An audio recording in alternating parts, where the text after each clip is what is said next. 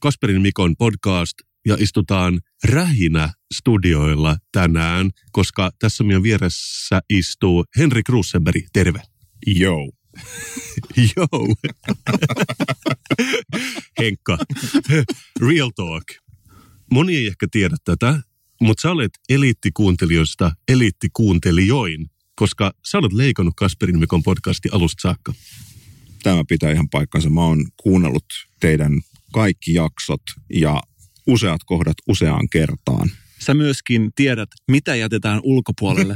Mikä, voisitko kertoa meidän kuulijoille, mikä on sairain asia, mitä ei ole ikinä kuultu meidän podcastissa? Onko se se, kun Kasper kielsi holokaustin jaksossa 40? Ihan totta, mä olen kuullut sellaisia pätkiä teidän showsta, mitä kukaan muu meidän kolmen lisäksi ei ole kuullut. Ja saaks mä nyt kertoa esimerkin yhdestä vitsistä, jonka mä poistin? Mutta joudutko sä poistamaan sen sitten uudestaan, että onko se sen arvosta? Sä voit kertoa ehkä sille tosi yleisellä tasolla, että mitä tämä vitsi, joka, vitsi, jota kukaan ei kuullut, mitä siinä vitsissä tapahtui, mille siinä vitsaili? Muistaakseni siinä viitattiin vauvoihin ja Vauvoihin, on AIDS. Mä muistan tämän. Me, me, kes, me keskusteltiin ja mun mielestä se ei ollut niin paha. Mutta sä selkeästi, sun mielestä siinä hyvän maun rajat ylitettiin siinä. mielestäni ehkä hiukan. Mm. Ehkä Okei, hiukan, no, mutta fair enough. Six, that's why we pay you the big bucks, Henkka. Mutta se on mun mielestä lohdullista, että kukaan ei voi edes olla niin eliittikuuntelija kuin sinä, koska sä oot kuullut ihan kaiken. Kaikki. Ihan kaiken, Joo. Mutta meidän eliittikuuntelijat on ehkä kuullut sun nimen viuhahtavan ohi, Henkka, jossain. Mutta sulla on myös tosi striitti rap-tausta rap-artistina. Syyllinen. Koska sä oot tehnyt todellakin monta vuotta räppiä nimellä Iso H, mutta nyt sä oot Suomen podcast-keisari. Kumpikin fakta pitää paikkansa. Pitääkö se paikkansa, kun mä luen aina välillä Hesarista, siellä on välillä sun kuvia. Sitten sanotaan, että sä oot ollut tuomassa räpin Suomeen. Vähän niin kuin me tuotiin podcastit Suomeen. niin onko tämä sellainen, mikä yhdistää meitä? Me kaikki ollaan tuotu asioita Suomeen muille ihmisille. Kyllä, siis mehän ollaan ihan selvästi todella tämmöisiä pioneerihenkisiä kaikki tässä. Ja siis todellakin sä oot ehkä pikkasen jättänyt sitä sun striittiä räppiä taustalle. Kuinka monta podcastia sä esimerkiksi leikkaat tänä päivänä? Tänään mä leikkaan kolme jaksoa. Joo, mutta yhteensä sulla on, mitä voisiko sanoa, että ehkä kymmenen eri podcastia sun kontolla. Joo, jotkut loppuu ja jotkut alkaa ja sitten on semmoisia projektiluontoisia, mutta viikkotasolla leikkaan ehkä just joku seitsemän 10 jaksoa. Henkka, tiedätkö mitkä on hiphopin viisi elementtiä? Anteeksi, mutta elementtejä on neljä. Onko niitä neljä? Kyllä. Sanoisitko sä, että podcast on se viides elementti? Kyllä se, joo. Nyt siitä on pakko tehdä kyllä sellainen. Sitä minäkin. Sä oot tietenkin hyvin taitava räppäri ja räpintekijä, hyvin taitava podcast-leikkaaja, mutta yksi asia, mistä mä ihailen sua ehkä eniten kaikesta, se on sun streetwear. koska, koska sun streetwear on aina tosi mintissä. Jopa silloin, kun sä oot leikannut kolme podcastia, pitkä päivä, tulee tänne. Mikä on sun salaisuus, että sun streetwear pysyy aina niin freshinä? Wow. Miten tässä ihan punastuu. Pesukone. Oh. Se auttaa, se auttaa vaatteiden kunnossapidossa ja suosittelen, tämä ei ole maksettua mainontaa, mutta sen jälkeen kun ostettiin Miile merkkinen pesukone, niin once you go Miile, you never go back. Onko se näin, että kun puhutaan, että pesukoneessahan on tällainen käsinpesuohjelma, niin pysyykö streetwear paremmin mintissä, jos käyttää käsipesuohjelmaa? Koska sehän vähän kuluu ja sitten sä näytät kohta sellaiselta talorakentajalta, millä on viimeksi päivitetty streetwear joskus muutama vuosi sitten, Joo, siis- ennen rakennuslupaa. Joo, ihan varmasti siis täytyy valita pesuohjelma oikein ja sitten välillä myös täytyy siirtää osa tästä streetwearista sinne talonrakentajan osastolle, että niitä Lahjoittaa. Ju, juuri näin, että niitä pidetään sitten pihatöissä tai muissa talkoohommissa ja sitten tilataan uutta tilalle. Mulla on sulle, Henkka, muutama henkilökohtainen kysymys. Sun taiteellinen nimi on todellakin iso H, ja mä oletan, että se H tarkoittaa Henrikkiä. Oletko sä ikinä miettinyt, että sä lisäsit sukunimen sun street-nimeen? Iso HR. Ei, iso H Moilanen. Tätä vaihtoehtoa en ole koskaan miettinyt. Voisitko ottaa sen käyttöön? Mun, En. mun... Okei, okei, okei. Okei. Sulla on myös ollut yhtiö, jonka nimi oli Fintelligence. Edelleen. on edelleen. On Okei, edelleen. okei. Sulla on edelleen yhtiö, jonka nimi on Fintelligence. Ja on vuonna 2000 julkaissut kappaleen, jonka nimi on Stockholm Helsinki. Jos sinä ja suomalaistaustainen ruotsalaisräppäri Markoolio pitäisi rap battlen, kuka voittaisi? Mä veikkaan, että Markoolio. Fram likt Don Juan Spänner bröstet allt jag kan Glider under hennes parasoll Åh fy fan vilket Mumintroll Sola och bada i Pina Colada. Joo, kyllä. Ky- toi oli oikein pätevän kuulosta. Jotain muumin trolleista se räppäsi ja kaikkea. Henkka, sulla on yhteinen nimellä Fintelligence, mutta sä oot myös tehnyt soololevyn vuonna 2007. Siinä on kappale nimeltään Keskisormi. Onko se viittaus Kasperi Mikon podcastin eliittikuuntelija tervehdykseen? Keskisormet pystyy, päästetään ulos höyry. Jengi hikoilee jo mut, lyödään vaan lisää löylyy. Jos emme perille suomeksi, niin ok. Nyt ketkä ette oo pesis, fuck yeah, yeah. Keskisormet pystyy. Erittäin hyvä oivallus. Mutta sä et ennakoinut tätä vuonna 2007, että jonain päivänä sä olisit Suomen podcast-keisari. Nyt mun tekisi mieli ottaa kunnia. Totta kai, näin tulevaisuuteen, mutta kyllä tämä on ihan puhdas sattuma. Henkka, sun yhtiö Fintelligence julkaisi vuonna 2011 kappaleen nimeltä Kaksi äijää. Onko se viite Kasperi ja Mikkoon? Ihan totta. Mitä syvemmät lähtee meidän tuotantoa kaivelemaan, sitä enemmän sieltä löytyy viitteitä, että me ollaan nähty Kimmon kanssa kumpikin tulevaisuuteen. Me ollaan nähty tämä podcast Skyraketointi. Kaksi jannu on nykyään jo vie enkä loppuun nää. Yhä yhdessä viisaat pää. Vieläkin Tuntuu, että niin kuin koko elämä vuodesta 2017 vilisee silmiä edessä.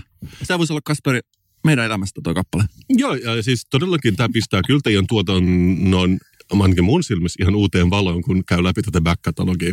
Mutta mun mielestä on hienoa, että me voidaan autata sut nyt, että kaikki nämä asiat on johtanut siihen, että se meidän leikkaaja ja me ollaan hyvin iloisia. Mä sanoisin, että mä puhun sekä mun että Mikon puolesta, että me ollaan molemmat kyynelehtien kananlihalla, kun me saadaan tehdä töitä sun kanssa. Ja Henkka, me siirrytään nyt meidän normaalin aiheisiin, mutta palataan vielä. Mä haluaisin kysyä sulta muutaman kysymyksen vielä myöhemmin tässä jaksossa, jos sopii. Sopii oikein mainiosti ja kiitoksia. Mitäs? Älykästä ja henkilökohtaista. Teos, joka katsoo moneen suuntaan sisältäpäin rujosti ja kauniisti, varmasti mieleenpainuvasti. Puhuuko Kasper Visio 2020 kirjasta, joka on pian aika ajankohtainen? Aiheet vaihtelevat lasten kasvatuksesta ja synnyttämisestä identiteettiin, seksuaalisuuteen, queeriin ja kirjoittamiseen. Okei, no ei, ehkä se ei ole mun kirjani. Edustaa terävintä ajattelua, mihin pitkään aikaan olen törmännyt. Vai onko sittenkin? Tässä mielettömän älykkäässä seurassa ja maailmassa olisin viihtynyt vielä satoja sivuja lisääkin. Onneksi tämä kirja ei kertaluvulla kesken lopu. Uskoisin, että seuraavalla lukukerralla tästä aukeaa eteen jälleen uusi maailma. Mun mielestä on silleen julkinen salaisuus, että kirjailijat usein kirjoittavat itse sen takakannen tekstin teokseistaan. Ja mua aina huvittaa se, kun siinä ylistetään paljonkin sitä omaa kirjaa, niin mä toivoisin, että tämä kirja, missä sä puhut, että tämä on juuri niin, että se kirjailija on itse kirjoittanut tämänkin. Mä en aio lopettaa. Täräytti ajatteluaan ihan uudenlaiseen asentoon. Rohkeasti rakkaudesta, seksuaalisuudesta, sukupuolesta ja äitiydestä. Älykäs oma elämäkerrallinen teos, jossa kirjailija pohtii sitä, mikä ihmisessä muuttuu ja mikä pysyy ennallaan. Tekee henkilökohtaisesti julkista. Lomittaa rakkautensa muun sukupuolisen kumppaninsa filosofisiin mietteisiin sukupuolesta, halusta, avioliitosta, äitiydestä ja kirjoittamisesta. Ja Tämä kuulosti eniten 2019 kirjalta myös, mitä on ikinä kirjoitettu. Ja tämä on siis sellainen kirja, jota tosi monet mun kaverit on kehunut. Se on kuulemma paras kirja ikinä. Se on todella hyvä kirja ja se kannattaa lukea. Mitä, missä, milloin? Kasper Visio 2020. Mutta normaalisti mä otan ainoastaan, kun mulla on kirjoja mukana, mä otan vaan kuvan niiden kannesta ja selaan mun puhelinta viisi minuuttia ja koitan etsiä sitä, tsekkaa tää ulos. Mä pidän sun niin hip-hop-slangista, että se on, kun me ollaan täällä Rähinä studioilla, niin se vääjäämättä se menee siihen. Oho, väärä kirja. Mä en tiedä, olisiko sittenkin pitänyt ottaa vaan se screenshotti. Mä halusin, että tää olisi leikkaamattomana nyt tää mun kassin kaivelu, koska tää... Haluaisit, että se olisi leikattuna. Haluaisitko sä? Pitäisikö meidän äänittää iso holle ohjeet tämän leikkaamiseen vai? Okei, hieman hankala typografia, mutta Argonautit, Maggie Nelson. Tämä on tällainen kirja, jota mun kaverit tosiaan suositellut ja mä uskon heihin ja kunnioitan heitä sen verran, että mä kävin ostamassa itselleni tämän kirjan. Ja mä voisin sanoa, että tämä on ärsyttävin kirja, mitä mä oon ikinä lukenut. Mä pidän tästä kulmasta, koska sä et ole niitä ihmisiä, jotka yrittäisi löytää parhaat puolet asioista. Mä, sä menet suoraan niihin takapuoliin tavallaan. Mä menen nyt sen suoraan tämän kirjan takapuoleen, koska tämä on oikeasti ärsyttävin kirja, mitä mä oon ikinä lukenut. Tiedätkö sä sen sun vanhan lukiokaverin, joka ei ole lukion jälkeen käynyt kouluja, joka ajattelee, että edelleenkin se, että jos sä oot kemian tunnilla tosi hyvä ja joku sun kaveri ei ole hyvä, tarkoittaa, että sama asetelma vielä 20 vuoden jälkeenkin pätisi. Öö, en ole varma. Siis tämä ei ole kuitenkaan sun vanha lukiokaveri, tämä Maggie Nelson. Ei. Mulla on sellaisia lukiokavereita, jotka aina kun näkee, sieltä tulee esimerkiksi tämän tyyppisiä havaintoja, että okei, sä olit musiikissa hyvä, itse oli hyvä kemiassa ja he eivät ole ehkä opiskelleet lukion jälkeen ja he tajuavat, että jos esimerkiksi joku on lukion jälkeen opiskellut kemiaa, niin tässä kuitenkin mun lukiosta ei ole vielä 20 vuotta, mutta kuitenkin aika monta vuotta, jos on kaksi ihmistä, jotka molemmat ollut hyviä kemiassa ja toinen on opiskellut sitä sen jälkeenkin, esimerkiksi yliopistossa ja vaikka tehnyt tohtorin paperit, niin se tasoero, joka oli siellä lukiossa, on hieman ehkä revähtänyt. Tiedätkö, että se, että sä et silloin suurin piirtein yhtä hyvä kemiassa, ei ole enää ehkä ajankohtaista. Ja näille ihmisille mun mielestä joskus on tyypillistä tällainen todella raskas päteminen ja faktojen tiputtelu. Ja mulle tuli mieleen tästä, kun mä luin tätä Argonautit-kirjaa, että tämä kirjoilija Maggie Nelson, joka on kaikesta päätellen paljon lukeneempi ja älykkäämpi kuin minä, ihan selkeästi. Mutta joka tapauksessa on todella rasittava pätemisen tarve tässä kirjassa. Ja mä voisin lukea yhden pienen näytteen tästä, jossa käy ilmi tämä kirjoitustyyli. Ja siis onko tämä jonkin tyyppinen oma elämänkerrallinen teos? Joo, ilmeisesti on. Ja tässä on tällainen vähän niin kuin Knausgårdin henkeen käytetty omaa lähipiiriä kontenttina, josta me Kasper Poddaina ei olla itsekään täysin, täysin puhtaalla papereilla, koska mehän ollaan joskus ehkä syyllistetty siihen, sä itsekin oot käyttänyt lähimmäisiä kontenttina. Koska viimeksi? Öö, se ei tietenkään ole väärin millään tavalla, mutta... Sehän mut, on toivottavaa. Joo, mutta, mutta sitä mä yritin sanoa, että ehkä jopa huomattavan vähän verrattuna moniin muihin podcasteihin. Ja sitten siinä on kaksi tapaa tehdä se. Mun mielestä joku koomikko, olisiko ollut Louis C.K. jossain haastattelussa. Mä tiedän, hänelläkin on nyt muita asioita. Hän tekee paluun itse asiassa nyt kuulemma taas. Vai Onko hän tehnyt jo? Tässä on tämä joku ahdisteluväite oli tämä joo, masturbointi. joo, siis mä muistan, että se teki paljon ihmiset ei ollut iloisia siitä, että koska se ei ollut ikään kuin, se jatkui niin kuin samaan malliin, mutta puhutaan argonausteista. Puhutaan Argonautista, mutta siinä oli vaan, hän puhui jossain haastattelussa kertoi siitä, että miten hän hyväksikäyttää hänen lähimmäisiä kontenttina, että hän häivyttää vaan ne ihmiset siitä ja muuttaa. Esimerkiksi kertoo niin, että olisi ollut itse jossain tilanteessa, missä oli joku muu tai niin poispäin. Mutta kuitenkin mä luen tästä Argonautista pienen pätkän, niin sä voit arvioida astikolla yhdestä viiteen, kuinka lukiolaiselta tämä kuulostaa. Kuulostaako sitä siltä, kun sä lukisit sen luokan ärsyttävimmän ihmisen äidinkielen tunnilla kirjoittaman esseen vai joltain muulta? Argon osat voidaan korvata uusilla, mutta laivan nimi on edelleen Argo. Voimme hyvinkin tottua ponkaisemaan lentoon, mutta se ei merkitse, että orret kävisivät tarpeettomiksi. Meidän pitäisi sanoa, miltä tuntuu, ja tai jos, miltä tuntuu mutta tai kautta, yhtä kerkeästi, kun sanomme, miltä tuntuu sininen tai kylmä, ja niin edespäin. Kuinka ärsyttävää tämä teksti oli sun mielestä? No, tämä on aika pieni sample. Et jos mä en oikeastaan tiedä mitään muuta tästä kirjasta, niin tämä oli melkein liian pieni sample, että mä pystyisin sanomaan vielä mitään. Kuulinko, kuulinko mä, että sä haluat lisää? Koska tässä on siis äh, lainauksia joka sivulla vähintään neljän eri kirjailijan tai ajattelijan lainauksia, ja ne on tietysti kursiivilla, ja kaikki on todella ärsyttävästi kirjoitettu siihen. Todella hankala lukuinen. Tämä on siis anti-lukuvinkki. Tämä on Antti, tämä on tällainen, että älä koske tähän teokseen vinkki. Ja jos joku pystyy perustelemaan tämän, että miksi mun kannattaisi lukea tämä loppuun, koska siis oikeasti tämä on huonoin kirja, mitä mä oon ikinä lukenut. Ja mä oon kuitenkin lukenut tällaiset kirjat kuin Risto Räppää ja, ja Kauhea makkara ja Puppe ja Maatalon eläimet ja Isä rakennetaan maja. Eli mulla on siis paljon kirjallista taustaa ja mä oon lukenut kaiken näköisiä kirjoja, mutta jopa tässä joukossa tämä ei pärjää. niin siis, nämä samplet oli hyvin pieni, mutta onko tämä Maggie Nelson Paula Coelho-tyyppinen filosofi vai? En tiedä, mutta joka tapauksessa te kirja jäi nyt valitettavasti kesken. Miksi kaikki sun kaverit on pitänyt sitä niin hyvänä siis? Tämä on tämä kysymys. Joo. Mä en tiedä, mä en oikeasti päässyt siihen sisälle ja mulle tuli sellainen olo, niin kuin mä olisin viettänyt mun iltani samassa sängyssä jonkun vanhan lukiolaiskaverin kanssa, joka koko aika kuiskuttaa mun korvaan jotain faktoja, jota mä en halua kuulla. Ja mä en itse ole kauhean fact-based, mä oon enemmän sellainen fiilis-based ihmisenä. Ja mun mielestä tätä kirja, vaikka tässä ilmeisesti puhutaan tunteista, mä luin arviosta, mulle se ei välittynyt. Mun mielestä on fact-based ihminen, joka ei tunne mitään, ihminen, joka on kylmä kuin Suomen suosituin kivi. Mä pidän siitä, että sä oot täynnä tätä pyhää vihaa tätä kirjaa varten, koska mä kuulin takakannen tekstin, mä kuulin nämä sun kaksi blurbia sieltä sisältä. Mulla ei vieläkään oikein auennut, missä kertoo, ja mä en tietenkään tämän jälkeen voi koskea siihen. Mä ymmärrän, että silloin Suomen suosituman poddeen antisuositus, mutta jos nyt jotain hyvää pitää sanoa, niin se näyttää ainakin aika ohuelta, että se on ainakin nopeasti luettu. Mä yritän löytää siis hyvät puolet tästä. Ja nyt kun katsotaan, en ole ihan puolivälin päässyt, ei voi sanoa, että lasi on puoliksi täynnä, että se olisi jo yli puolivälin, mutta sanotaan, että tämä on jo neljänneksen luettu. Eli jotain positiivista on kuitenkin luettu jo. Okei, okei.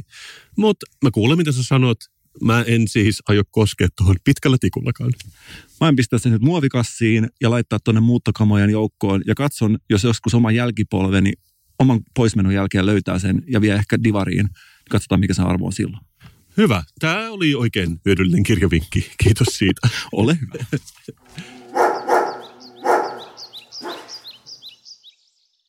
Urheilu on cool, läksyt on turhii. Sä olet häviäjä. Ja, ja, ja, ja, ja, ja. Kyllä Mikko, sä kuulit oikein.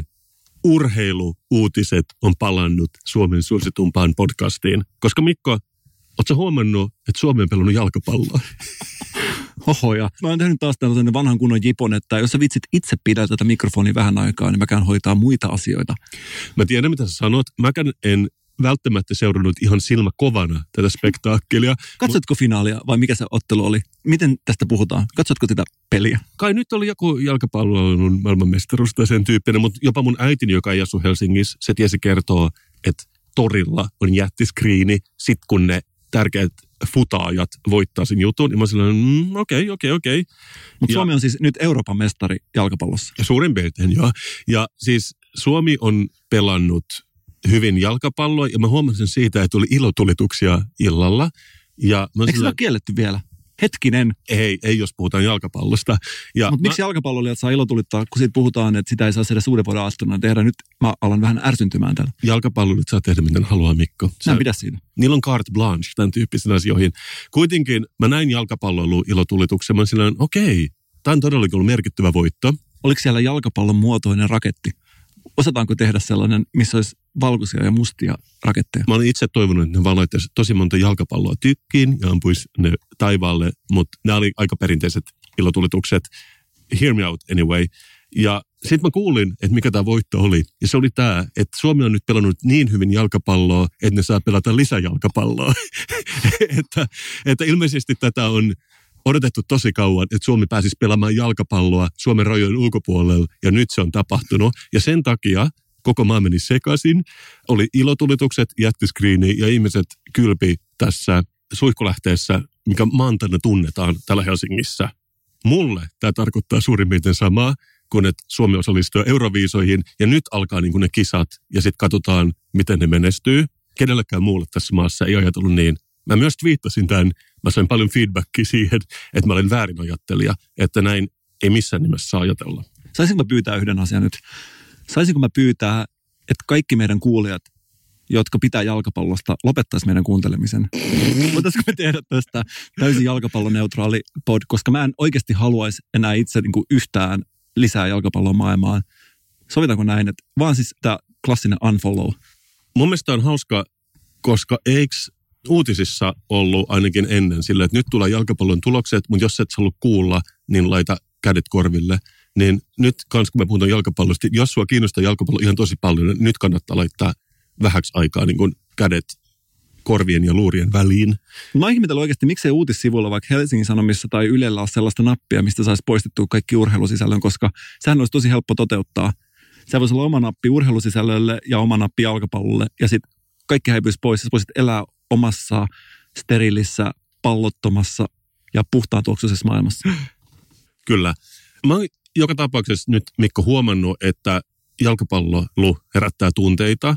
Ja mä haluan tietää, miltä tuntuu, jos olisi vaikka puhunut Jeesuksesta pahaa 60-luvulla. Musta tuntuu, että jos puhuu jalkapallosta pahaa 10-luvulla, niin se on vähän sama asia, koska lukemattomat ihmiset on kertonut mulle esimerkiksi Twitterissä, ne on hirveän huonoja muodostamaan sanoja, nämä jalkapallofanit, koska ne on silleen, "Ö, tyhmä, tyhmä, ei, ei saa sanoa näin. Mutta siis sehän vaatii sen. Joo, tai siis mun mielestä ne on vaan ehkä vähän huonoja comebackkejä. Kysy multa Mikko, miten huonoja? No miten huonoja? No ei niin huonoja kuin Suomi jalkapallomaana. Mutta Suomi siis Euroopan huonoin jalkapallomaa. Mä sanoisin, että, että on joo, mutta nyt ne on niinku silleen noussut sit huonoudella silleen niinku ihan minimitason yläpuolella, että ne on niinku toisiksi huonompi nyt ehkä jonkun vielä huonomman maan jälkeen. Ja ne aikaisemmin ne ei ollut edes huonoja, nyt ne on huonoja. Oliko se näin? Mutta kuitenkin mä oon kokenut, että mä oon ollut uhka meidän kansakunnalle, koska mä en ole ostanut tätä niin kuin jalkapallohypetystä. Ja mä mietin, että liittyykö tämä johonkin perussuomalaisiin ja neonatiolismiin, että jos ei saa sotia, niin ainakin saa juhlia niin kuin tämmöistä niin kuin jalkapallovoittoa, joka ei ole ehkä voitto sillä tavalla. Ja myös musta on myös tosi cute, kun ihmiset on silleen, että ne haluaa unfollow. koska, mä en tykkää, koska mä en arvostanut jalkapallovoittoa. Nämä ihmiset ei tietenkään tiedä, että sillä ei ole merkitystä enää. Me influencerit tiedetään, että liketyksillä ja sellaisilla ei ole väliä tänä päivänä, koska esimerkiksi Kanadassa tällä hetkellä kokeillaan sitä, että ei näy ollenkaan, koska reach ja tällaiset asiat merkkaa enemmän. Tähän on liikuttavaa siis sinänsä, että hän ajattelee, että hän omalla mielipiteellä on merkitystä. Ja siinä mielessähän me ollaan samalla linjalla, niin kuin mekin tässä ajatellaan, että, että jos mä muutan sen jalkapallotermeille, niin tilannehan on nolla nolla, niin kuin varmasti monesti huuhkajan peleissä ollut. Ihan varmasti. Tämä liittyy siihenkin, että musta oli kiinnostavaa, mä luin tämän ruotsalaisen jalkapalloilijan Erik Bergin haastattelun just viime viikolla. Se on valittu joksikin Ruotsin parhaimmaksi pukeutujaksi. Mutta tämä on joku siis todella hyvä jalkapalloilija, joka pelasi Kööpenhaminassa jollain tämmöisellä isolla tasolla. Mutta sitten se oli silleen, että mua ei oikeastaan niinku kiinnosta jalkapallo niin kauheasti, että nyt mä menen pelaamaan Djurgårdin takaisin Tukholmaan, koska en mä tiedä, musta se on kivempaa. Ja se, että sille on kuulemma naurettu, kun se oli jossain Espanjassa pelattu, että se ei, ei kato matsia. Mutta se on vaan silleen, no mutta jos on kokki, niin ei jaksa jotenkin kotona laittaa ruokaa. Et se, se on vaan niin kuin tosi hyvä pelaamaan, mutta sitä ei kiinnosta jalkapallo, mistä mä ehkä pidän ihmisessä siinä, että se ei niin kuin elä tuhat prosenttista jalkapalloelämää.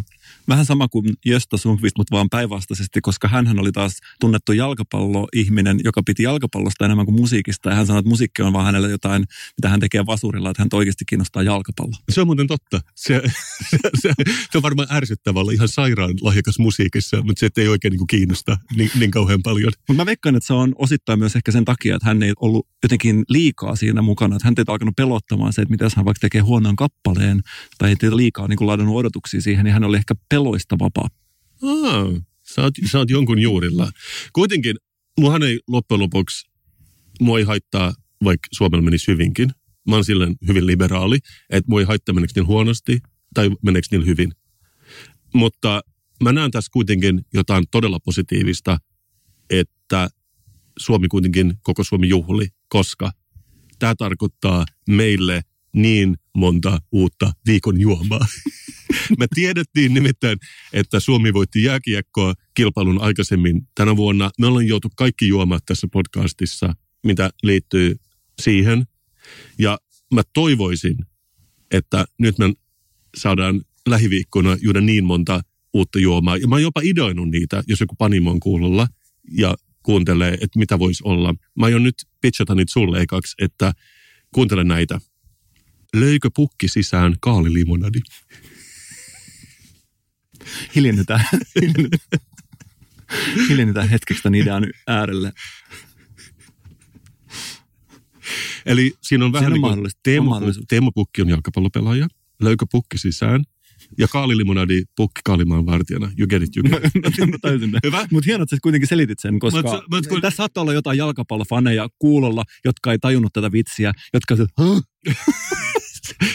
Jos sun pitäisi antaa yhdestä viiteen, löykö pukki sisään kaalilimonadi yhdestä viiteen.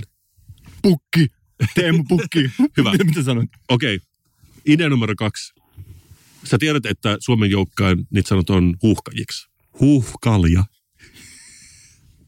Hä? Hä? Huuhkalja. Se olisi jonkinnäköinen niin kuin makea mallasjuoma, koska ne on mun suosikki. Vähän niin kuin kvassin tyyppinen, vähän kotikalja, mutta ehkä vähän prosenttia, koska siitä kuitenkin jalkapallon kannattajat tykkää. Saisiko siihen etikettiin huuhkaajan potkimaan jalkapalloa? Siihen etikettiin. niin, mä haluaisin sellainen kuvituskuvan. No ihan varmasti sais. Mä annan tällekin ehkä neljä pistettä, koska mä veikkaan, että paras on niin kuin aina viimeisenä. Paras on viimeisenä. Ja mä ajattelin tällaista, kun jalkapallofanien kyyneleistä tehtyä viiniä. Sitähän me ollaan tänäänkin jo maisteltu ja varmasti päästään maistelemaan, maistelemaan vielä tulevaisuudessakin. Joo, tämä on munkin suosikki. Ja siis jos nyt joku, ne ei ole panimoita, jos ne tekee viiniä, mutta joku winery haluaisi tehdä jalkapallofanien kyyneleistä tehtyä viiniä, niin me juotaan sitä kyllä tässä podcastissa. Ja varmasti. Ja niinhän vanha sanonta aina sanoo, että pitää valita ne taistelut, joihin lähdetään. Ja tämä on ehdottomasti taistelu, johon mä oon valmis lähtemään. Mä oon valmis ottamaan jalkapalloilijoiden vihat mun kiviseen reppuun sinne muiden vihojen joukkoon. Ja mä voisin oikeastaan nähdä, että mitä kaikkea tässä olisi edessä. 5 kautta 5, eikö vaan? Ehdottomasti. Hyvä, let's do it. Hauskaa, Kasper, että sä puhuit tuosta meidän huuhkajien voitosta. Juuri niin. Juuri niin. Hauskaa, että sä puhuit siitä, koska mä olisin ihan vähän aikaa puhua juhlimisesta ja tunteiden näyttämisen vaikeudesta. Äijä on tommonen tunteellinen. Monet meistä muusikoista on tosi herkkiä, koska muutenhan sitä taidetta ei saa ulos sieltä, ellei ole vähän sellainen sensorit koko aika vähän vipattamassa. Mä oon seurannut näitä juhlioita. Niin kuin tiedät, itse vähän tällaisen niin kuin ajattelijana en ole ollut mukana siellä, vaan enemmänkin observoinut ja kirjoittanut muistivihkoon ajatuksia ja mietteitä tästä. Ja esimerkiksi oma naapurini, joka todellakin seurasi tätä ottelua, ja itse luin jotain lukion oppikirjaa kotona iltalukemiseksi samaan aikaan, kun kuulin sieltä mylvintää yläkerrasta. Ja vaan miettimään, että kuinka vaikeaa tällainen juhliminen on. Koska esimerkiksi tämä ihminen, joka katsoi tätä ottelua, suurin osa hänen juhlimisesta oli täysin sanatonta. Jee! Yeah! Primitiivistä. Aika primitiivistä. Ja mä mietin, että se on varmaan aika vaikeaa, jos sä haluat, että sulla on hirveästi tunnetta. Sä oot todella innoissas, mutta sitten puuttuu sanasto. Ja jos et sä osaa soittaa landolaa, niin sä et voi tehdä siitä jotain kaunista kappaletta. Tai vaikka tällaista mitä buuki tyyppistä biisiä, jossa olisi tavallaan tämä hyvä fiilis. Niin kuin tiedät, että se on tosi vaikea oikeasti ilmaista. Ja sitten mä huomasin, että suurin osa oli tästä vaan tästä niin ihan sanatonta. Yeah! Ja se on aika mielenkiintoista kuunnella, kun sä et näe sitä kuvaa ja sä pääset vaan seuraamaan. Mutta varsinkin kun tämä voitto tapahtui, että Suomesta tuli Euroopan mestari jalkapallossa, niin nämä lauseet, mitä tämä mun naapuri päästi suustaan, oli mun mielestä ihan vähän ehkä latteita. Mm-hmm. Niin, sä- että sä haluaisit enemmän skaalaa siihen niin kuin primitiiviseen röyhtäilyyn myöskin. Joo, tämä olisi, että siinä olisi jotain myös ehkä runollista sisältöä tai jotain tällaista ulottuvuutta, ehkä taiteellista ulottuvuutta, koska esimerkiksi hän huusi näin, että jee, tosi mahtavaa. Ja, Ah, niin, niin, niin. Sä olit toivonut vähän enemmän just ulosantia. Ja, ja, tai jotenkin, ja- että koska mä en tiedä, miltä se tuntuu, Mm. mä olisin halunnut, että hän olisi kuvaillut sitä vähän tarkemmin, kuin vaikka, että tuntuu hyvältä. Tai- Mm. niin, niin että et lisää siihen enemmän adjektiiveja. Et, et tuntuu, tuntuu kuin aivastukselta, mutta vielä paremmalta. Ihan niin kuin olisin valmistunut kaksi kertaa ammattiopistosta samana päivänä. Toi on hyvä. Se vaatii vähän enemmän just siinä huutamisessa. Tietenkin sitä ei pysty päästämään niin suoraan ulos, mutta se kuitenkin niin kuin palkitsee, koska siinä on enemmän nyanssia. Mutta ilman kos me tarvitaan sitten nämä raketit ja tämä mantassa kylpeminen, koska tuntuu, että tämä verbaalinen puoli ei ole se, millä tätä pystytään ilmaisemaan niin hyvin. Mä haluaisin, että joku kirjoittaisi sellaisen kirjan, missä hän kertoisi, että kuinka hyvältä se tuntuu, kun huuhkajat pääsee karsinnoista läpi esimerkiksi. Mä luulen, että semmoinen kirjoitettu jo. Kun me tätä nauhoitetaan sitten kaksi päivää, niin eiköhän just Laura Freeman asian päällä, että se on istunut siellä kirjoittelussa sen viikonlopun aikana. Ja sen kirjan nimi on joku pallofiilis tai joku tällainen pallomaalissa. Olisiko siinä hyvä nimi? Ja sitten siinä on niinku, just tää niinku tällainen huuhkaja, joka on potkassut sellaisella pienellä kynsisellä kädellään pallon maaliin. Ehkä sinne ylänurkkaan. Mä kirjoittaisin ainakin takakanteen itse, että se on ruohokenttien balettia. Ja sitten joku tällainen viittaus ehkä nuottiviivastoon, jossa olisi jalkapalloja ja joku huilisti, joka saattaisi ehkä säästää tätä tapahtumaa. Tämä kirjahan melkein kirjoittaa itsensä, miksi me ei tehdä sitä ja lyödä rahoiksi. Oletko aina miettinyt, miltä tuntuu, kun voitetaan pallopeli? Tästä kirjasta saat vastauksen tähän ja moniin muihin palloaiheisiin kysymyksiin. Niin, sä tarkoitat sille sun naapurille, joka ei osannut ikään kuin ilmaista, niin, niin siitä voisi ottaa vähän niin kuin vinkkejä. Voisi olla yksi aukema vaan, vaan on erilaisia ehdotuksia, että mitkä olisi niin kuin enemmän luovia huudahduksia. Se voisi olla esimerkiksi tällainen taulukko, eli jos sinun tekee mieli sanoa, tai olet juuri sanonut, jee, pallo on maalissa, vaihtoehtoja, että millä muilla tavoilla sä pystyisit ilmaistamaan tätä. Esimerkiksi vaikka joku kitaran sointukierto tai joku muu, että sä voisit ottaa siihen vähän niin kuin lisäulottuvuuksia. Niin, että sä vaan huutaisit niin kuin daga, daga, daga, daga. Vähän niin kuin kitarariffi vai menisikö sä? Sitten se menee vähän niin kuin toiseen suuntaan taas. Mutta tässä voisi mun mielestä olla tällainen mixed media, eli yhdistää vähän maalaustaidetta, performanssitaidetta ja musiikkia. Joo, joo kyllä mä, kyllä mä niin kuin lähden tähän. Mutta seuraavan kerran, kun meille tulee se pallofiilis, niin mä toivon, että se pallokirja on jo kirjoitettu. Kyllä se on jo kirjoitettu, Mikko. Mä luotan siihen. Mä haluaisin tässä vaiheessa kutsua studioon sisään taas Henkan, joka me kuultiin tämän lähetyksen alussa, koska mulla olisi vähän tämmöistä niin visailua sulle, Henkka. Tervetuloa takaisin. Kiitos. Henrik, sä olet Suomen podkeisari, mutta sulla on striittimenneisyys räppäri räpintekijänä. Ja voisiko sanoa, että sä oot kuitenkin vähän niin kuin myös musiikin asiantuntija tässä vaiheessa? Niinkin voisi sanoa. Voinko mä soittaa sulle muutaman cover-biisin ja pyytää sua arvioimaan ne asteikolla yhdestä viiteen ja kuulla niin kuin ammattilaisen mielipiteen, että miten hyvin on saavutettu se alkuperäisen kappaleen henki tai sitten uusi henki, jos on siitä kyse. Anna palaa. Okei, näitä on noin seitsemän kappaletta. Ja mä haluaisin ekaksi kuulla, mitä sä oot mieltä tästä biisistä, joka on maaseudun tulevaisuudella. On tällainen liite kuin Country-lehti. Ja ne on tehnyt version Fintelligencein Mika Boogie-kappaleesta vuonna 2013. Ja se nimi on Bönde Boogie. Kuullaanko ihan pikku sample siitä? Mitä lampaat, mikä buugi, hennältä näyttää niinku kuuluukin. Kun on tallissa Valtra ja Massikka, hoitu duunit mitä vaan tein. Mitä pässit, mikä buugi, tuotan ruokaa mitä ikin tapahtuukin. Se on varma, että sappa kasvaa, ne ei pysty pysäyttämään meitä. Mikä buugi? Ne ei pysty pysäyttämään meit. Ensinnäkin, mitä mieltä olit Flowsta? Ja sulla oli varmaan tuttu kuitenkin tämä versio.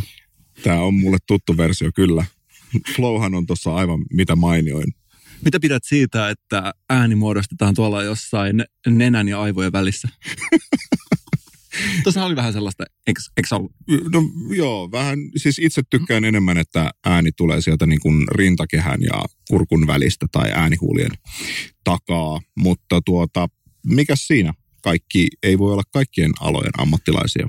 Mua kiinnostaa vähän, miten tämä on tapahtunut, koska luultavasti on kuitenkin, tässä siis kerrottiin maaseudun elämästä ja miten hyvä maaseutu on ja, ja lampaista ja lehmistä. Yksi niistä klassikkoaiheista, mitä kappaleissa on rakastumisen ja eroamisen lisäksi. Mutta mut miten se menee käytännössä? Onko sulta esimerkiksi pyydetty lupaa vai saako kuka tahansa tehdä tällaisen niin huumoriversion Fintelligencein biiseistä?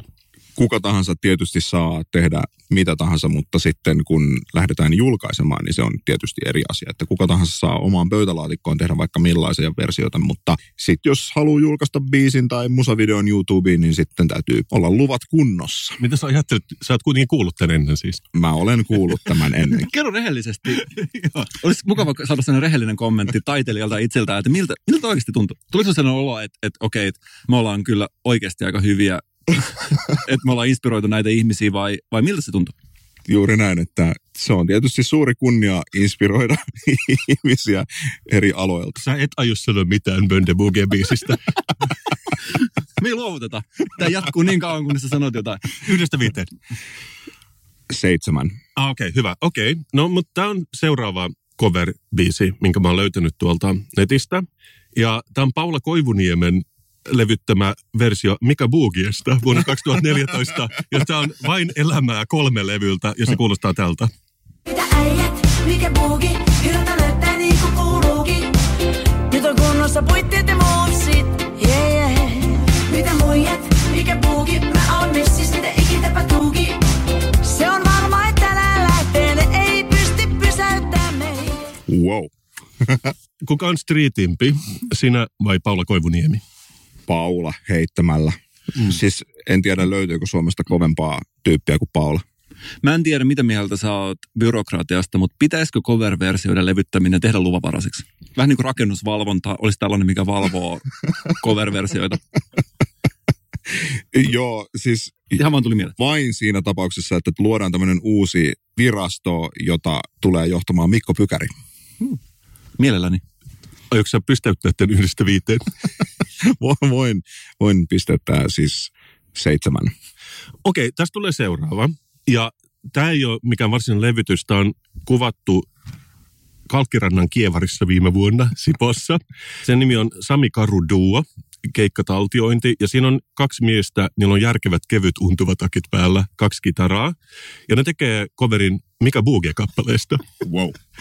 Ja musta on hauskaa, että aina ei anneta niinku kredittiä taiteilijoille, mutta tässä on kuitenkin nimetty myös tässä YouTube-videossa kappaleen luojat, eli Elastinen ja Paula Koivuniemi. ja se kuulostaa tältä.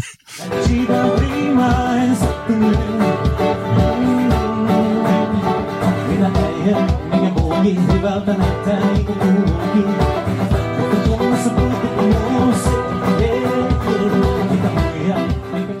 Wow. Tämä yllätti minut täysin, että niin miten joku kappale voi alkaa elää ihan omaa elämäänsä tuolla internetissä. Joo, siis musta Elastinen ja Paula Koivuniemi. Ne on kyllä ne kaksi muusikkoa, mitä mä arvostan eniten tässä maassa. Kyllä, kunhan infot on teostossa kunnossa, niin mua ei haittaa. Mä alan nyt arvata, että sä oot liian street pisteyttääksesi näitä versioita. Tämähän oli siis aivan todella kirkas seitsemän. Okei, okay. no seuraava coveri. Ja tämä on, mikä on ollut vähän niin kuin poissa, mutta mashup. Mä pidin mashupista, ja tämä on Mika Boogie mashup. ja sen esittää henkilö, jonka nimi on Aaro Asiantuntija. Mä arvelen, että se ei ole oikea ristimän nimi. Tämä on hieno, tässä on yhdistetty Smash Mouthia, mitä Boogien. Kuunnellaan se. She was looking kind of dumb with her finger and her thumb in the shape of an L on her forehead. Reese's Puffs, Reese's Puffs. Eat 'em up, beat 'em up, beat 'em up, beat 'em up.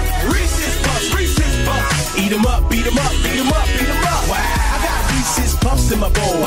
Nowadays on cruise control. I got Reese's Puffs in my bowl. And just like that, I'm on no go. Valvo viiteen, nukun kolmeen, elän keskellä Pekka sukupolveen. Kasvoin silloin kun mun... Oliko tämä sun kollega Joda Rock, joka vielä tuli mukaan, vai kuka toi oli? Se itse asiassa, joo, se kuulosti Jodalta. Tämähän on myös todella kirkas seiska. Aivan siis, jopa tykkäsin. Vaikka yleensä mä en voi sietää mash-appeja. Siis mä pidin, siitä tuli yhtäkkiä tämmöinen niin Reese's Puffs. Onko tässä Travis Scott tai liittyykö se siihen? Mutta mä pidin siitä, että yllättäviä niin kuin aineksia tässä sopassa yhdestä viiteen, Henkka. Tämä oli myös hyvin kirkas seitsemän. Okei, otetaan seuraava. Tämä seuraava on coveri Mika Boogie-kappaleista vuodet 2010. Ja tämä on vähän tämmöinen ilmeisesti vuonna 2010 nauhoitettu jonkun olohuoneessa ja se taitaa olla aika spontaani tämmöinen niin kuin vappuhenkinen veto. Tän esittää tietojen mukaan Horse ja Jänkhä, joten tässä on kaksi miestä, toisella on hevosnaamari, toisella tämmöinen vähän toksinen neljän tuulen hattu ja se kuulostaa tältä. Mitä muijat, mikä buugi, hyvältä näyttää niin kuin kuuluukin. Mitä äijät, mikä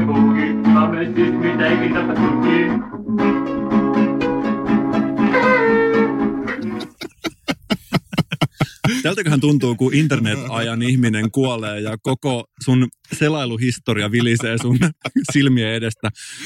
Multa sen olla, että me ollaan nähty nyt internetin syövereihin. Joo, mä en tiedä mihin kaikkialle syövereihin me ollaan nähty, mutta siis tämä biisihän oli näistä tuotantoarvoiltaan selkeästi se streetein ja coolein. Mä pidin kans toi niin kuin vappupilli, se on vähän niin kuin vuvutsela. Että et se antoi semmoista rouheutta siihen, että mun suosikki tähän mennessä. Ja tällainen pieni rasistinen flavori tuo aina lisää ulottuvuuden biisin kuin biisiin. Jos miettii, että neljän tulelakki ei ollut kuitenkaan siis ihan aidon saamelaisen päässä, vai miten se menee? Arva, mikä koveri Henkka Maijon soittaisi sulle seuraavaksi. Sä oot yllättänyt mut nyt niin monta kertaa, että mä en uskalla arvata enää. Tämä on yhtiö, jonka nimi on Funky Monkeys. Oulussa vuonna 2017 esittää Mika Boogie-kappaleen. Mä käyn vessassa tässä välissä, mä jätän nauhurin tähän, jos ei haittaa. Mikä teillä on bugi? Onko teillä hyvä bugi? Niin meilläkin, lähdetään vetää!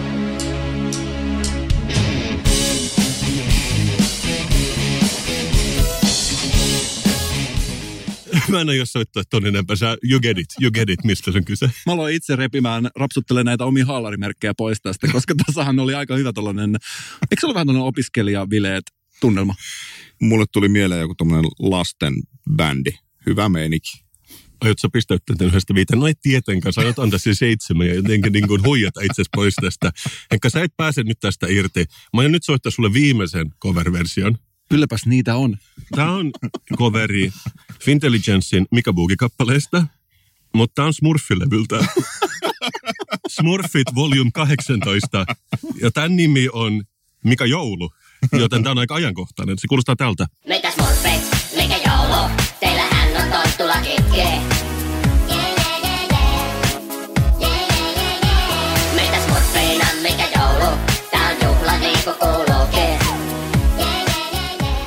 Onko tuossa alkuperäistä vokaaliraitaa käytetty vähän vai pitää mitä ylöspäin vai miten toi on tehty? Miten toi on teknisesti tehty? Miten toi on mahdollista?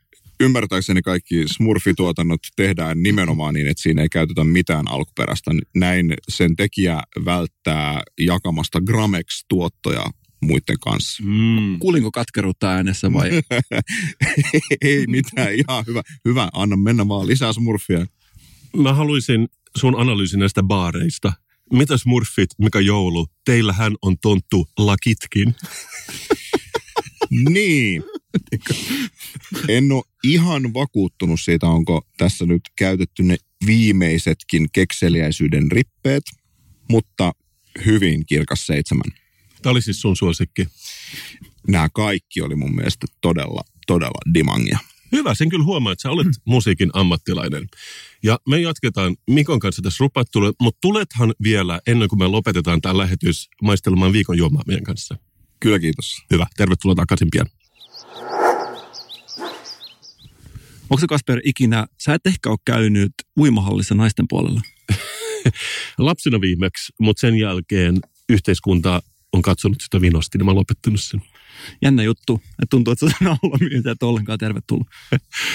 Niin siis, mähän en näe sukupuolta, niin kuin mä monta kertaa sanonut, mutta yhteiskunta näkee vielä. Ja mun on vaan pelattava yhteiskunnan sääntöjä mukaan, Mikko. Sama homma, mä en näe sukupuolta paitsi silloin, kun mä menen uimahalliin pukukoppiin, koska siellä ihan oikeasti on jaoteltu kahteen osastoon. Ja mulla on ollut nyt tässä viime aikoina sellaista, mä oon heräillyt öisin, ja mulla on tullut tämmöinen kysymys mieleen, koska mä oon tosi paljon uimahallissa siellä miesten puolella. Mm-hmm. Klassikko. Ja mä haluaisin tietää, että onko se naisten puolella samanlaista. Ja mähän on tästä puhunutkin joskus, että mä oon tämän entisen urheilukeskus Fixin kanssa, joka on nykyisin itse asiassa muuttanut nimensä Urheiluhallit nimiseksi. Onko se se, joka on esimerkiksi Brahen kentän vieressä? Varmaan joo. Tämä on niin ihmeellinen firma. Mä en tiedä, onko se joku ketju. Mä en tiedä siitä mitään myöskään. Onko se joku valtion omistama? Ja varsinkin nykyään, kun sen nimi on Urheiluhallit, joka on kaikkia nimeämisen säännöksiä vastaan. Miksei se ole esimerkiksi Urhis tai niin kuin aikaisemmin se oli Fix, mutta se on vaan niin kuin kaikessa hiljaisuudessa vaihtanut Urheiluhallit nimiseksi. Mä kävin katsomaan niitä nettisivuilla. Siellä ei puhuta enää mistään fiksaamisesta yhtään mitään. Kuuntele tätä. Vähän latinaa, vähän urheilua. Urhea, jolle me saadaan vielä niin rohkeus mukaan siihen. Aa, wow. hei, hei, hei, kiitos, kiitos. Kiitos, kiitos. Tai sitten joku tällainen, mikä kertoisi, mitä siellä ei ole. Vaikka No Fat Center. Se on, se on kyllä, se olisi kyllä tosi 2019. Niin olisi, koska siis se on vaan niin kuin, että ei fäteille. Niin. Ja myös ei, ei shameaa fättejä, koska se on olisi viimeinen asia, mitä kukaan haluaisi tehdä. Niin varsinkaan kuntosalilla. Ei todellakaan. Siellähän se läski sulaa. Urheiluhallit, mä oon käynyt siellä, mä oon mailannut heidän kanssa ja hän on sanonut tästä uimahallien saunassa olevasta uimapukukiellosta, mm-hmm. joka itseäni ärsyttää todella paljon, koska mä ihan oikeasti rasittaa se, että joutuu ottamaan housut pois, aina kun menet saunaan ja sitten laittaa ne takaisin. Siinä on ihan hirveästi turhaa duunia, jota joutuu tekemään. Mä joskus kysyin tästä, koska mun mielestä aikaisemminhan siinä oli tämä kloorijuttu, että oli niin paljon klooria uimahallin vesissä, se tarttui jotenkin muka. muka. En usko tähän, mutta tarttu muka uimahousuihin, mutta nykyään ei käytetä klooria, kun niitä otsonoidaan, ja siellä on ihan pieni määrä klooria enää. Ja siitä ei ilmeisesti ole mitään haittaa ainoastaan kloori yliherkille. Näin fiksissä kerrottiin, mutta edelleen mä törmään päivittäin, mä käyn uimassa, törmään näihin uimahallissa tällaisiin itseoppineisiin järjestysvalvojiin, jotka siellä valvoo uimahallin saunassa ja kommentoi, jos vaikka menee uimahousussa sinne. Todella tuttu lapsuudesta, kun saunominen oli myös sitä, että vaan juoksi sinne muutamaksi minuutiksi ja sitten takaisin uimaan, jolloin, niin kuin sä sanoit, se tuntuu ylimääräiseltä niin kuin momentilta, mitä piti suorittaa, niin löytyi kyllä vähän joku semmoinen seniorimpi kansalainen, joka huomautteli siitä. Mutta mä, mä oikeasti kiinnostaa tämä, että miten tämä ero on naisten puolella, koska mä en ole ikinä ollut siellä. Onko siellä samankaltaista valvontaa ja onko siellä myöskin tällaisia löylyhirmuja, joita on tuolla miesten puolella, jotka tykkää vetää sen 10 litraa löylyvettä aina kun ne menee saunomaan, koska siis... Niin sanottu saunamajuri. Niin sanottu saunamajuri, jonka verenkierto on pysähtynyt kaikista muista, paitsi tästä niin kuin, varmaan siinä heittokädessä enää ainoastaan kiertää veri. Mä luulen, että yleisestikin se on niin, että jos mennään naisten käymälään versus miehen käymälään, niin se on noin 600 prosenttia puhtaampi se naisten WC. Mä luulisin, että saunassa on myös sama ja että siellä ei kukaan sille niin kuin virtsaa toisensa päälle niin kuin miesten puolella. Ja mä kävin joskus jossain uudessa WCssä. Mä olin toinen kävijä siellä. Ihan uusi WC. Mä tein joku, joku Ready tai Mall of Ready tai joku muu vastaava ostoskeskus. Mutta mä olin toinen kävijä siellä ja siellä oli jo mua ennen joku vetänyt sen, tällainen kaiken mahdollisen, mitä pystyy tekemään, niin käsitellyt sen käymällä ikään kuin mieleisekseen. Juuri niin. Tämä on tämä, mistä mä puhun, että sanoisin, että se on varmaan harvinaisempaa naisten puolella. Mä joskus olin Helsingin yliopistossa vahingossa eksyin naisten vessaan ja ovi oli kiinni. Koska sä et näe sukupuolta niin kuin minä. niin, Mutta kuitenkin näin pieniä eroavaisuuksia. Se oli oikeasti todella kiinnostavaa. Ehkä mun elämäni WC-käyntien tällainen niin kuin huippuhetki, koska mä olen katsonut näitä vessakirjoituksia. Yhtäkkiä kaikissa oli sellainen paljon herkempi tatsi. Ihan oikeastikin. Koska miesten puolella yleensä se on hieman sellaista, jos sanot niin kuin kulmikasta se kielenkäyttö.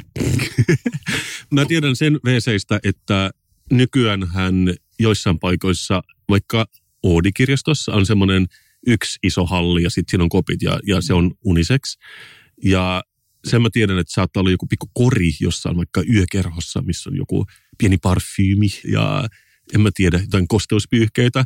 Mun suosikki oli, kun mä kävin sun keikalla korjaamolla miesten WCssä, oli semmoinen pieni kori, mutta siinä on semmoinen niin kuin harmaa muovinen Rexona deodorantti ja semmoinen pieni, tosi tiheä kampa siinä. Ne ei ylentänyt mun mieltä millään tavalla. Oliko se tällainen jaettava pallodeo? Joo, kyllä.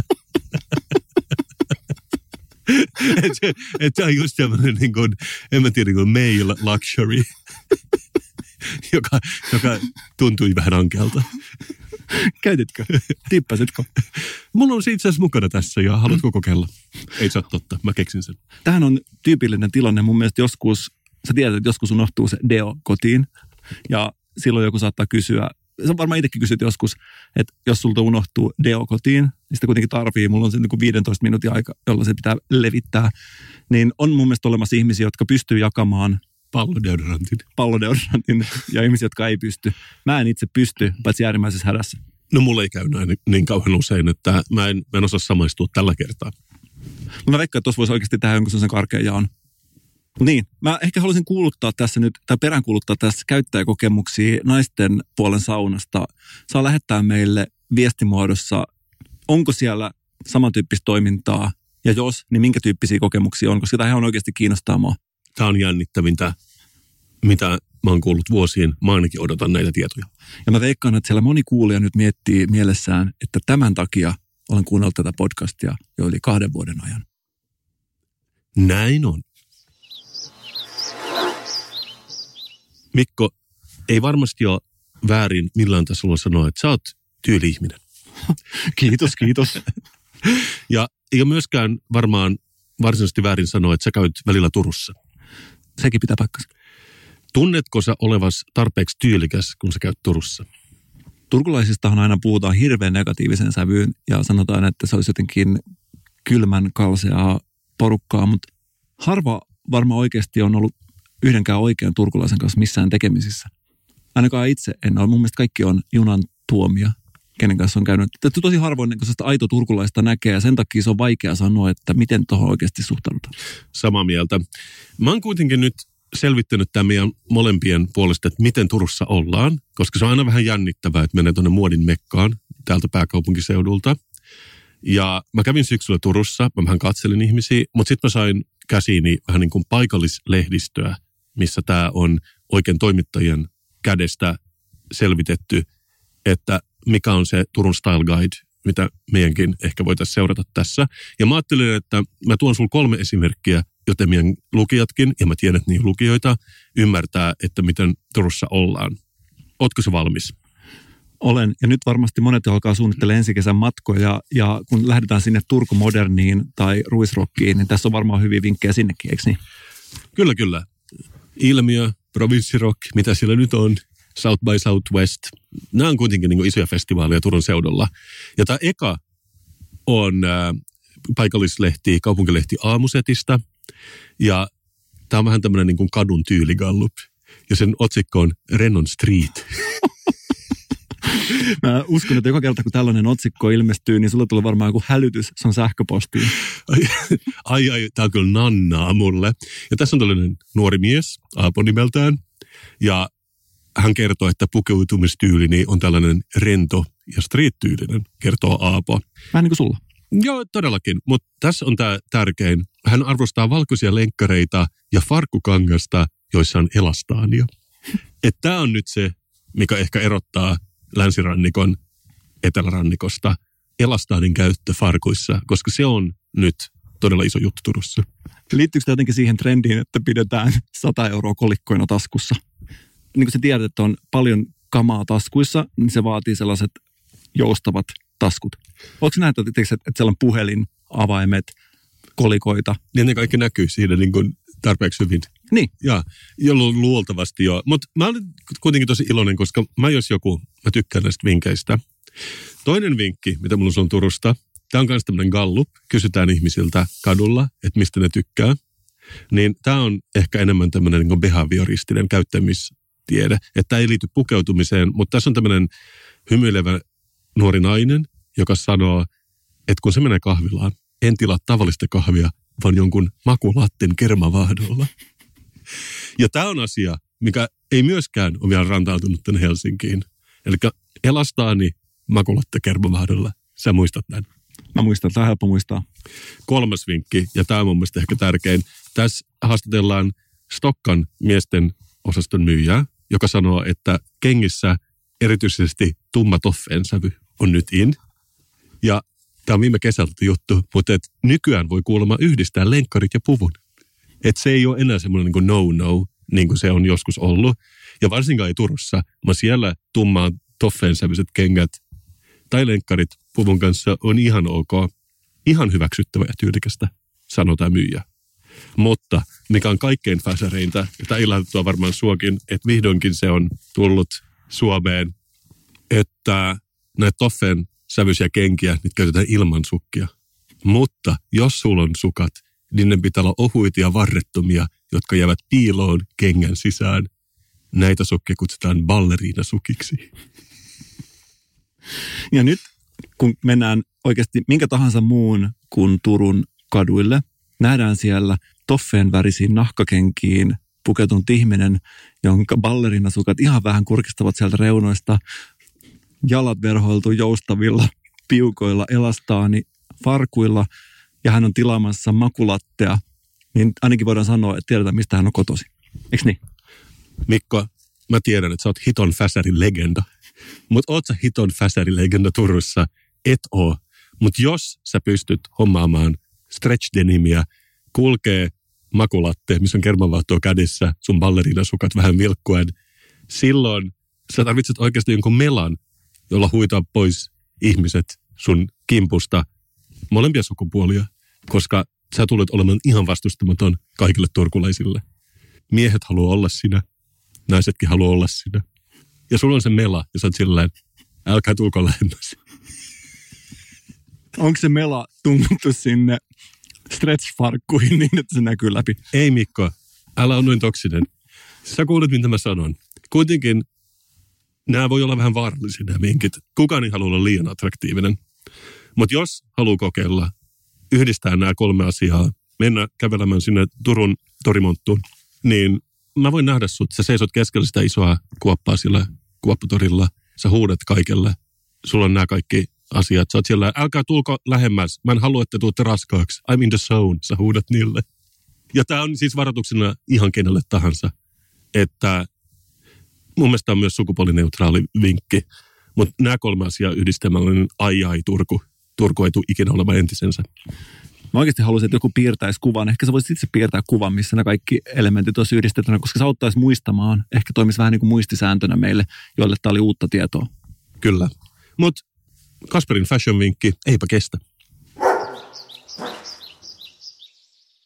Tämä jakso rupeaa lähentämään loppuaan, mutta mä näen, että joulupukin lailla tuossa kolkuttelee joku tätä Rähinä-studion ovea. Ja hei, sehän on meidän lempileikko ja Menkka. Moi. Morjes. Sä tulit juuri parahiksi tänne kiehuvaan poddaushornan kattilaan, koska meillä on vuorossa asia, joka on varmaan sulle tuttu näin 120 leikatun jakson jälkeen, viikon juoma. Oh yeah. Voisitko sä nytten lisätä tähän Henkka sen viikon juoma jinglen? Oota, mä lisään. Viikon juoma. Tässä, tähän käy kätevästi. Me voidaan tässä briefata samalla ja myös ihmiset pääsee kuuntelemaan, että millä tavalla me ohjeistetaan. Joo, tämä oli vähän tämmöistä niin kuin behind the scenes live-poddausta. Ihan mahtavaa. Mutta tämä on kuitenkin hieno hetki. Sä oot kuunnellut tätä lukemattomat kerrat. Miltä nyt tuntuu, kun sä pääset kokemaan viikon juoman? Kyllä fiilikset on todella huikeat. Vuosien varrella, kun olen tätä segmenttiä teidän hienossa showssa kuullut, niin on kyllä omakin suu alkanut vettymään, kun on kuullut teidän maiskuttelua. Niin Kasperin piti tuossa pyytää, että voisiko sä ottaa ne Kasperin kuukautisvitsit pois, koska se on jotenkin... Hei, ei, kun, hei. ei kun Kasper vitsailisi, mutta siis kun ei, Kasper sanoi, että hän ei halua oikeasti osallistua siihen kuukautiskiertovitsailuun, koska hän on mies ja näin, niin vitsikö ottaa ne pois? Totta kai, mitä ikinä haluatte. Ja se oli munkin mielestä ihan suorastaan ihan vähän epäkunnioittavaa. Anyways, hei, mä, mä tarjoan tämän. Mä tarjoan tämän niin vitsin mun kustannuksella. Kuitenkin, Henkka, Suomen johtava podcasteri näinä päivinä, kuitenkin, niin kuin me kuultiin aikaisemmin, voimakas räppäri räpin tekijä tausta, niin tämän viikon juoma on valittu sua silmällä pitäen Supermalt, suoraan straight out of the UK. Nice. Onko tämä tuttu juoma sulle? Jos en vallan väärin ole kuullut, niin mahdollisesti useassakin hip-hop-kappaleessa tuohon on viitattu. Mä luulisin kans niin, koska Supermaltin Wikipedia-sivulla sanotaan, että tämä on most popular among the Afro-Caribbean community in the UK. Ja Supermaltin omalla sivulla sanotaan, että oli kehitetty 60-luvulla Nigerian armeijalle as a dietary supplement to re-energize the troops. Ja se on juuri nyt, mitä me tarvitaan, re-energisointia tässä vaiheessa tätä podcastia. Ja tässä väitetään myös, että se on number one non-alcoholic malt drink in the UK, mikä ilahdattua mua Suomen johtavan kvassiasiantuntijana tosi paljon. Aina kun mä näen jonkun vähän imellään mallaspohjaisen juoman, mun silmissä syntyy semmoinen palo, mitä mä en itsekään tunnista sieltä vuosiin nähneeni. Miten tästä alkoholi poistettu, voiko se olla luonnollisesti alkoholitonta? Voi. mä, mä aion nyt avata. Kasperin Mikon podcast, paras ja ainoa tiedonlähde, jota tarvitaan. Nyt re-energisoidaan. Tavanomainen ääni. Ah, Okei, okay. annetaan Henkan nuuhkaista. Kotikaljaa. 100 prosenttia kotikaljan tuoksusta. On. Joo. No hemmetti. Mikä pettymys. Tämä oli niin kuin olisi lounas kahvilassa. Voikohan se muuten päätellä ulkonäöstä, että kuka ottaa sitä kotikaljaa, jos ollaan vaikka kesähäissä tai lounaskahvilassa? Mulla on sellainen teoria, että kotikaljan juojat on tietyn näköisiä. Pitääkö se paikkansa? Otatko sä kotikaljaa, jos sä oot lounaslinjastolla? Mä lapsena tykkäsin kotikaljasta, en enää. Nyt mä tykkään oikeasta kaljasta. Maistetaanpas. Hieman tulee toi biojäteastian tuoksu sieraimiin, tulee koiraolut, ihan sellainen häivähdys. Siis tää on nyt vähän lämmintä, mutta tää on makeampaa ja siis tää on, tää on aika, oikeastaan niin kuin kotikaljaa, mutta ehkä ihan pikkasen enemmän makeutta, vai? Hieman tällainen multainen pohjavire myös. Kyllä mä sanoisin, että kotikalja plus hiukan lisää sokeria. Mm. Et mun mielestä tää on itse asiassa aika hyvää. Onhan tässä vähän kvassia myös joukossa. Todella paljon kvassia, muuten tähän on kvassia nyt kun mä mietin asiaa. Vau, me ol- ollaan löydetty kvassin korvike. Henkka, sä et ollut niin innoissaan pisteyttämässä cover-versioita aikaisemmin, mutta jos sun pitäisi antaa yhdestä viiteen tälle Supermaltille, niin mikä se silloin olisi? Tämähän on siis aivan selkeä, todella kirkas seitsemän. Sama. Sama. Onko tässä kaikkia oikein viikon juoma voittaja muuten myös samalla? Puskee sieltä asteikon yläreunasta komesti läpi. Todellakin. Vau. mä liikutun. Mutta kiitos sulle Henkka. Ja viittikö mennä sinne studioon nyt leikkaamaan tätä meidän podcastia? Viittin. Kiitti. Hei Mikko, mä siivosin vähän mun kaappeja ja mä löysin tällaisen vanhan kassun tästä kaikkien vanhojen sukkien ja stretchfarkkujen takaa. Mä löysin yhden äänityksen 40 vuoden takaa meidän podcastista. Aa, se oli niitä keskivaiheen äänityksiä muistaakseni. Keskivaiheen äänityksiä ja mä halusin soittaa sulle ja, ja musta oli tosi mielenkiintoista kuulla näin monen vuoden jälkeen, koska silloinhan me käytettiin tätä naururaitaa tosi hyväkseen meidän podcastissa, mutta kuunnellaan. Tämä on varmaan sustakin mielenkiintoinen. Kasperin ja Mikon podcast 40 vuotta sitten.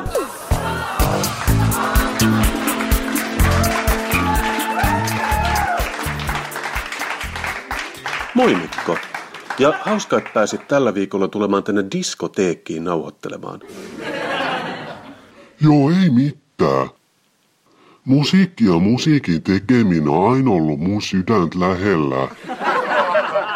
Niin tosi kiva olla tässä menomestas, missä svengaa ja jytää. No niinpä. Ja hei, Mikko, ennen kuin aloitetaan, niin saanhan sanoa, että noi sun pulisungit ja leveälahkeiset vakosämettihousut sopii muuten sulle tosi hyvin. Kiitti Kassu. Streetwear on aina ollut mun sydäntä lähellä. Niin vako sametti kiinnostaa. Tai ehkä kuitenkin enemmän vako kuin sametti. Voinko mä muuten sanoa tällaisia rohkeita asioita tässä podcastissa? Totta kai voit. Nyt on 70-luku. Ihmiset suorastaan edellyttää meiltä tällaista hienohajusta toksisuutta. Ja anna palaa vaan. No hyvä, kun jopa mun koiralla on pulisungit ja haisee hiel.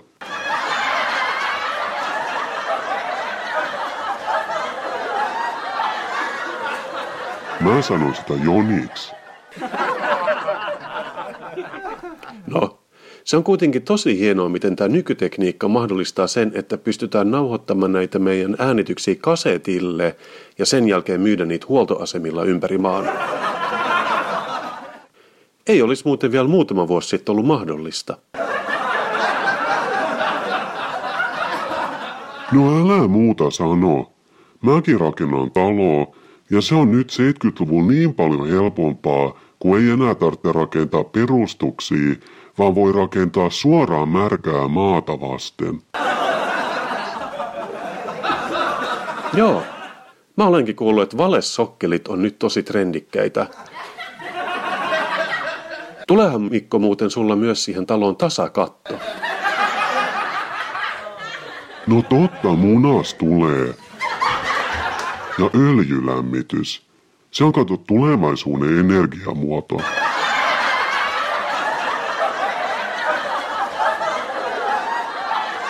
Okei. Okay. No mut jos sit vaikka aloitettaisiin.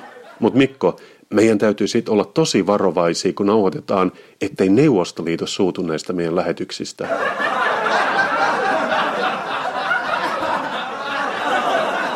Joo, vaikka venäläiset on sinänsä kyllä tosi mukavia. Huomasin sen, kun olin viime kuussa Suomi-Neuvostoliittoseuran järjestämällä ystävyysleiri Leningradissa. Siellä soitettiin balalaikkaa aamusta iltaan.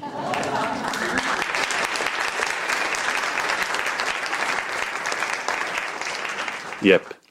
No mut hei Mikko, mä pistän nyt tän Kelanauhrin käyntiin. Ja tiesithän sit, että meillä on tämän viikon juomana kolmosolut, eli keskiketterää.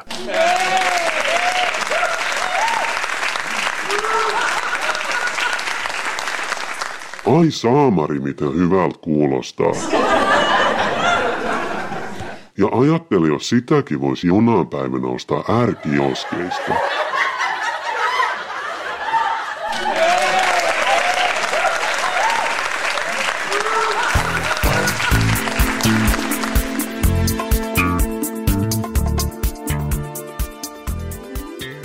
Vau, wow, mieletön ajankuva piirtynyt tuohon. Sitähän ei silloin, silloin oikeasti huomannutkaan, että mitä kaikkea siinä ajassa tapahtui. Nyt vasta jälkikäteen huomaa, että millainen aika se oli se 70-luku. Joo, ja vaikka toi naururaita ei ole enää tänä päivänä muodikas, niin kyllä se, kyllä se teki jotain. Tiesi, niin kuin missä kohdissa on hauskaa. Tuntuu, että Turun murre on silloinkin nauratuttanut ihmisiä ihan samassa määrin kuin nykyäänkin. Ja se on kyllä klassikko ja muodikas sellainen. Mutta tämä on kuitenkin ollut Kasperin viikon podcast ja me istutaan täällä Rähinä studioilla. Voisiko Mikko sanoa, että tämä on ollut yksi parhaimmista jaksosta tähän asti? Mä voisin ehkä mennä jopa pidemmälle ja sanoa, että tämä on ollut paras jakso tähän asti. Kyllä. Me ollaan kuultu meidän leikkoja iso hoota, eka kertaa, ruudun tällä puolen, ja mä tiedän, että se on ruutu. Me ollaan puhuttu jalkapallosta, me ollaan juotu viikon juomaa. Onko mitään, mitä me ei olla tehty tässä lähetyksessä? Näin ei ainakaan tule mieleen. se on sitten ensi kertaa vaan morjensta. Moi. Thank